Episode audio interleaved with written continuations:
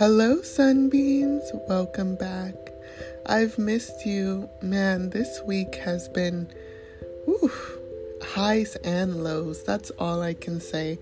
So many emotions. It was a very emotional week, and every emotion that I felt was intense. I was when I was happy, I was happy. But when it was hard, it was hard, you know? This what do you call it? What are they saying? This Mercury retrograde? I'm starting to think it's a real thing.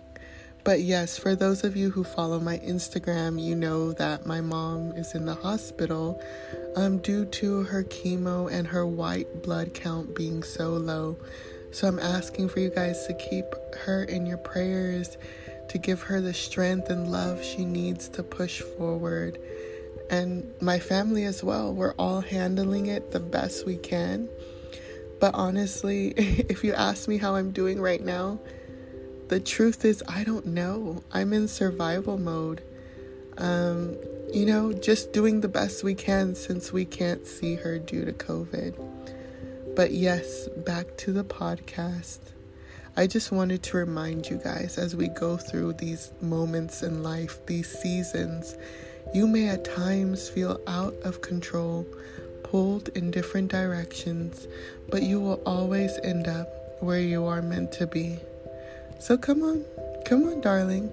Let's talk about relationships, this feeling we call love, and how it correlates to mental health. Welcome to the Sunbeam community, and I am Joyce Words.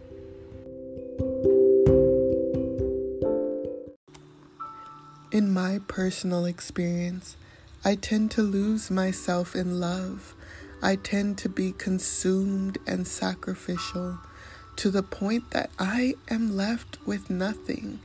I know that this type of unhealthy love comes from deep family trauma, deep unhealthy bonds, and because of that, I often overcompensated, not only in romantic relationships, but also platonic.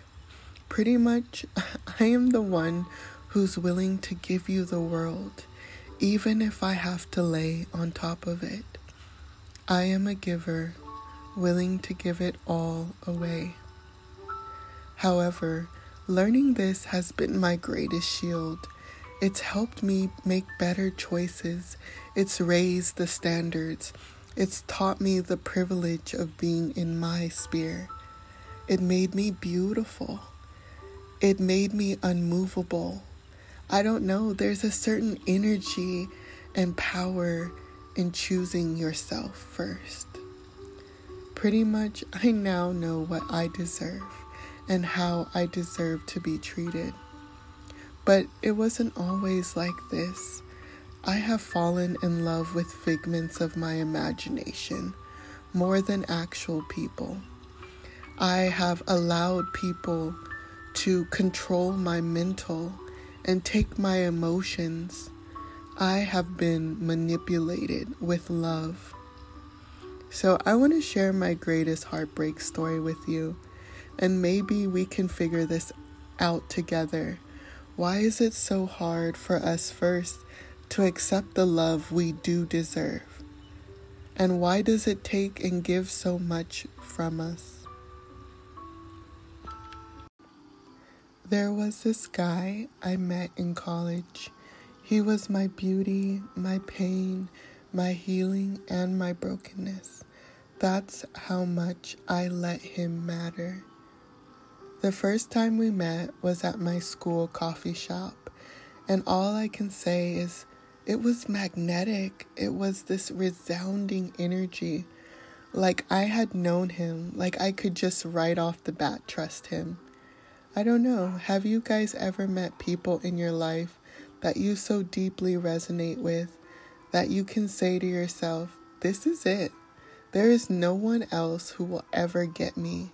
Like they come into your life like some magical storm or unicorn. Some people call it soulmates, but all I can say is that every moment with him was a euphoric high. It was spiritual and it was trauma too. I remember I had a string in my hand, and somehow it became entwined around his fingers, and I was just playing with it calmly as we conversed. And it was this string that kept us tethered. I had no idea how symbolic it would become later. So, fast forward. I know this story is sounding like a romance, but that's because it truly was. It was something out of a movie. We developed a deep friendship, one with very little boundaries or personal space. And at that time, I loved it. I didn't see the problem. But I just wanted to take ownership of this moment, of the fact that I taught him how to treat me. Because I had very little boundaries or personal space, I set the motions for this to continue, for me to continue to be vulnerable. We would finish each other's sentences. We knew each other past the facade. I got close to his family, and most important, I felt safe and accepted. It was like he gave me something I desperately desired and didn't even know it. He loved me in a way my family couldn't. It wasn't even sexual energy, it was pure. One of my favorite memories was we would sneak away from school and go to this little cottage style bridge that was teething with wild vines, moss, and fireflies. There'd be this beautiful, vibrant flowers, and he would just hold me close on this bridge just to slow dance. And we would be face to face. He'd have his arms around my waist, and he would always say, You've got to learn to let me lead. So you can imagine, ladies, that this type of attention and affection was addicting. It was a drug. I found that at times I would need it, I would crave it. And if I didn't get it, I would be emotionally frayed.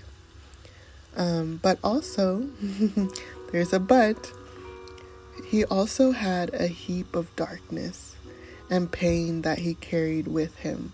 For my Vampire Diary fans, he was my Damon, but worse. to quote Dickens, it was the best of times, it was the worst of times. It was the age of wisdom, it was the age of foolishness. He would give me the world, but in the next breath take it away. He would disappear for days on end and come back as if nothing had happened. He could encourage me and then the next moment insult me. He could be emotionally manipulative, selfish, and ice cold. You know, so yeah. I know I just made him sound like Prince Charming, but there was a lot more to it. And I think a part of me knew he wasn't reliable, but I didn't care. I had a feeling that no one had ever given to me. It was like the hurt child or the hurt um, trauma in me kind of like soothed from it, you know? So I was willing to do anything for this feeling. I tolerated the lows because the highs were incredible. But you know, like all fatal attractions or trauma bonds, these violent delights have violent ends, and in their triumph die like fire and powder, which as they consume which as they kiss consume. Shakespeare, by the way. Shout out to my English majors, which simply means that it ended terribly. As I said, he kept so much to himself, and I didn't even know how badly he was struggling with mental health. Um, our relationship was so fickle, and he was mad at me every other day. We were like a married old couple. But mind you, during this whole time, all we were were friends. So I was like his emotional girlfriend. He was my healing support in a way. You can see the codependency and there's all type of red flags going on. But hey, we were both young and dumb. Let's chalk it up to that. Um, but then as I said, my world crashed. One day it ended this fairy tale, this romance, this feeling that was fleeting anyway. One day I got an urgent call from him and he says, I need you to come over. Mind you, he's like blowing up my phone saying, Friend, I haven't seen you. It's summer. I need you to come over it. Um, he was being his usual demanding self. But I had no idea the severity of this call and how much it was a cry for help. So I came over. Just like every other time he called, I was there and I came running, right? And mind you, I live nowhere near him, so I had to take a bus, a train, and get a few car rides. But I was determined, right? For my own selfish gain. I mean, he was a great friend, but there was something in it for me, right? That feeling. So when I came over, he greeted me and he immediately started telling me his life story. And at this point, I was mentally rolling my eyes because it wasn't unusual for him to talk about himself. Um, you know, and in my head, I'm like, you had these urgent texts, you were like, come over. And then I get here and you're like, oh, so let me tell you about myself. Let me show you my playlist. However, I did notice that he was skinny and his hygiene was poor, but he had a justification for everything. He said his mom wasn't feeding him, etc., etc. Um, but I think part of me was blinded by ignorance and love or lust. Maybe I didn't want to see it for what it was. Also, mental health was not talked about in my household. It was a taboo. We barely expressed our own feelings and our own trauma. So, this was new territory to me. So we talked, we hanged out for a few, just like friends do. And then he gave me his most valued things and told me, Hey, I appreciate you. And ugh, I know we're all mentally slapping our foreheads right now, saying, Joyce. But I didn't get the signs. I really didn't. I just thought it was weird and strange behavior. So we decided to go on a walk after that, and he stumbled over. And at this point, my heart is racing. Things are starting to click. Um, you know, I don't know why, but fear kind of set in. I knew something wasn't right. He was also rambling a bit, saying things like, I'm trying to save you, and other things that didn't fit into the context. And he was getting excited, you know, but like kind of erratic movements. And maybe he could tell I was afraid because he kind of calmed down a little bit. He assured me that he was just tired and it was because he hadn't eaten. He also at this point insisted that I stay over. And I told him I couldn't because I was under the watch of my friend's parent. I had gotten a ride from my friend to his place, and I was under their supervision. So I didn't feel like it was appropriate. Plus, I had never slept over, so it was weird too. Um, he insisted on calling my friend and talking to her. He said, We can work it out, don't worry, but you have to stay over. So while he called and talked to my friend, I called his mom. I had enough sense to know something was wrong. She didn't answer, so I left a voicemail. So then we continued to walk, and I tried to calm him down, telling him that I couldn't stay, but I would see him tomorrow. He kind of shut down at that point, um, but I made sure that he got food and water when we got back. You know, it became like a friend hostage situation because he was doing everything to get me not to leave. He was begging, he was negotiating, and I really did not understand why. And I think I carry this guilt of missing all the red flags. You know, and I tried to get him to talk and open up, but he was one of those people that were very good at hiding their pain. You would never know. He's got so much charisma and charm. He's Mr. Popular. He's always happy and smiling. It's like he put on a show for the world. And I fell for it too. So I told him, I said, I'm sorry, I have to leave. My mom's friend was getting very concerned on the other side of the door. Um, they were like, We've been waiting a long time. Like, what is going on? You know, I left him with a guardian as well. There was someone at home. Um, at least that's what I was told. I never saw them. I think they were in the back office or something, but I didn't leave him in the state he was. By the time I left, we had hugged, and he seemed to be calm and accepting that I couldn't stay over.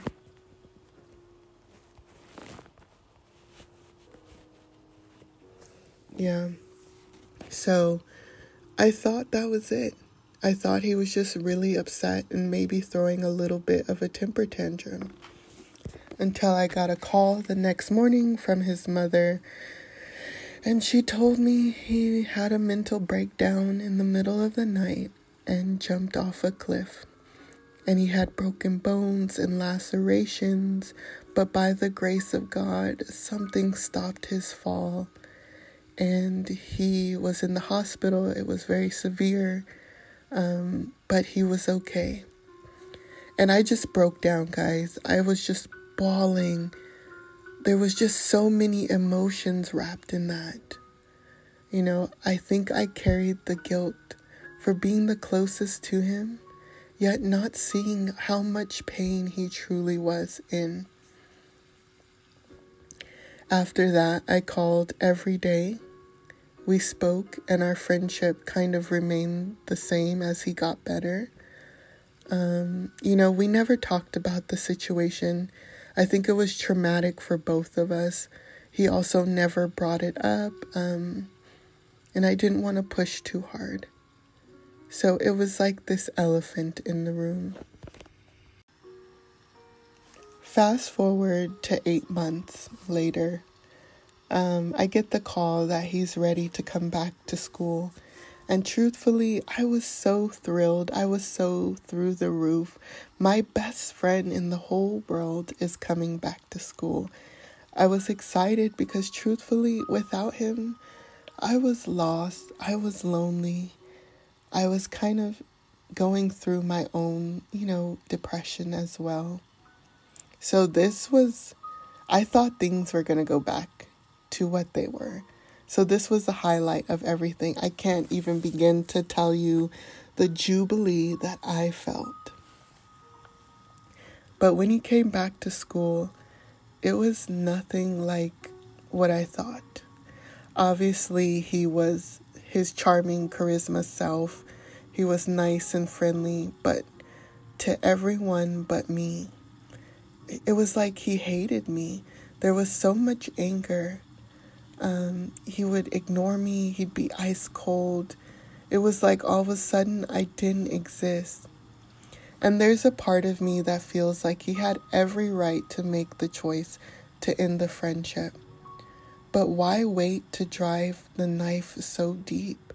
In those eight months of recovering, I was talking to you every night for hours. I was the one supporting you and, you know, giving you the world emotionally, mentally, whatever you needed. I was in this moment overcompensating for the guilt I had originally felt for leaving. You know, I spent money, I did the whole shebang. I was at his beckon and call. That's all I can say. So for me, it just didn't make sense. Why wait so long? why not say, hey, I'm mad at you for you not showing up and I want to end this friendship the week after the incident happened? Why continue to use so much of me? So, you know, eventually our friendship dwindled. It wasn't on my end. I fought for it. I begged him to talk to me. I begged him to tell me how he felt, to be angry, to do something other than abandon me, other than ignore me and just pretend. I had to watch him become the world's friend. I had to watch him become Mr. Popular and talk to everyone else but me. So eventually, I finished school and he went to Spain. I saw him a few times after we graduated, but nothing, you know, nothing like that, how it used to be. And it was so cruel for my mind to understand how I could have such wonderful times and, you know, it'd be taken away. And it was so funny. I came back, I took a personal break myself, but it was funny we graduated together. And I thought that was such a fitting end, sitting next to each other, both of us hurting and fighting the hurt in the silence we created, but close enough to feel the warmth of yesterday's love. And in my head, I think we were both screaming, Why didn't you stay? If we were both the best version of ourselves, we would have never met. I want to make it clear he's not the villain in this story, and neither am I. I have nothing but love in my heart for him. I'm happy that today he's alive, thriving, and doing well. Hopefully, maybe he's even married now. Who knows? But at his best, he was love and light and hope. And I pray that he continues. What this heartbreak taught me it taught me a deeper love for myself. It gave me empathy and compassion toward others on their mental health journey. I don't believe people are fundamentally wicked or broken. I don't believe that in this case he meant to hurt me and vice versa. I think hurt people hurt people as they heal. I know I have. It taught me my limitations and boundaries in relationships. I learned that friendship is a privilege. Not everyone should have the pleasure of existing with you. I learned that touch is my kryptonite, my love language. So, unless you are worthy, we shouldn't be touching in a way that's not appropriate to the relationship because I might fall in love with you. I learned where my heart is sore. I learned where my heart needs extra barriers. I learned that I don't want romance in the sense that it's a flurry of feelings or an episode off of euphoria. I want a love that is slow, thoughtful, balanced, and less based on feelings. I need it for a good mental. It's got to be your best decision when you choose me and vice versa because my standard is safety, stability, understanding, compassion, trust, etc. For me personally, I've learned dealing with my own mental health obstacles. My standards have to be high because the risk will always be greater.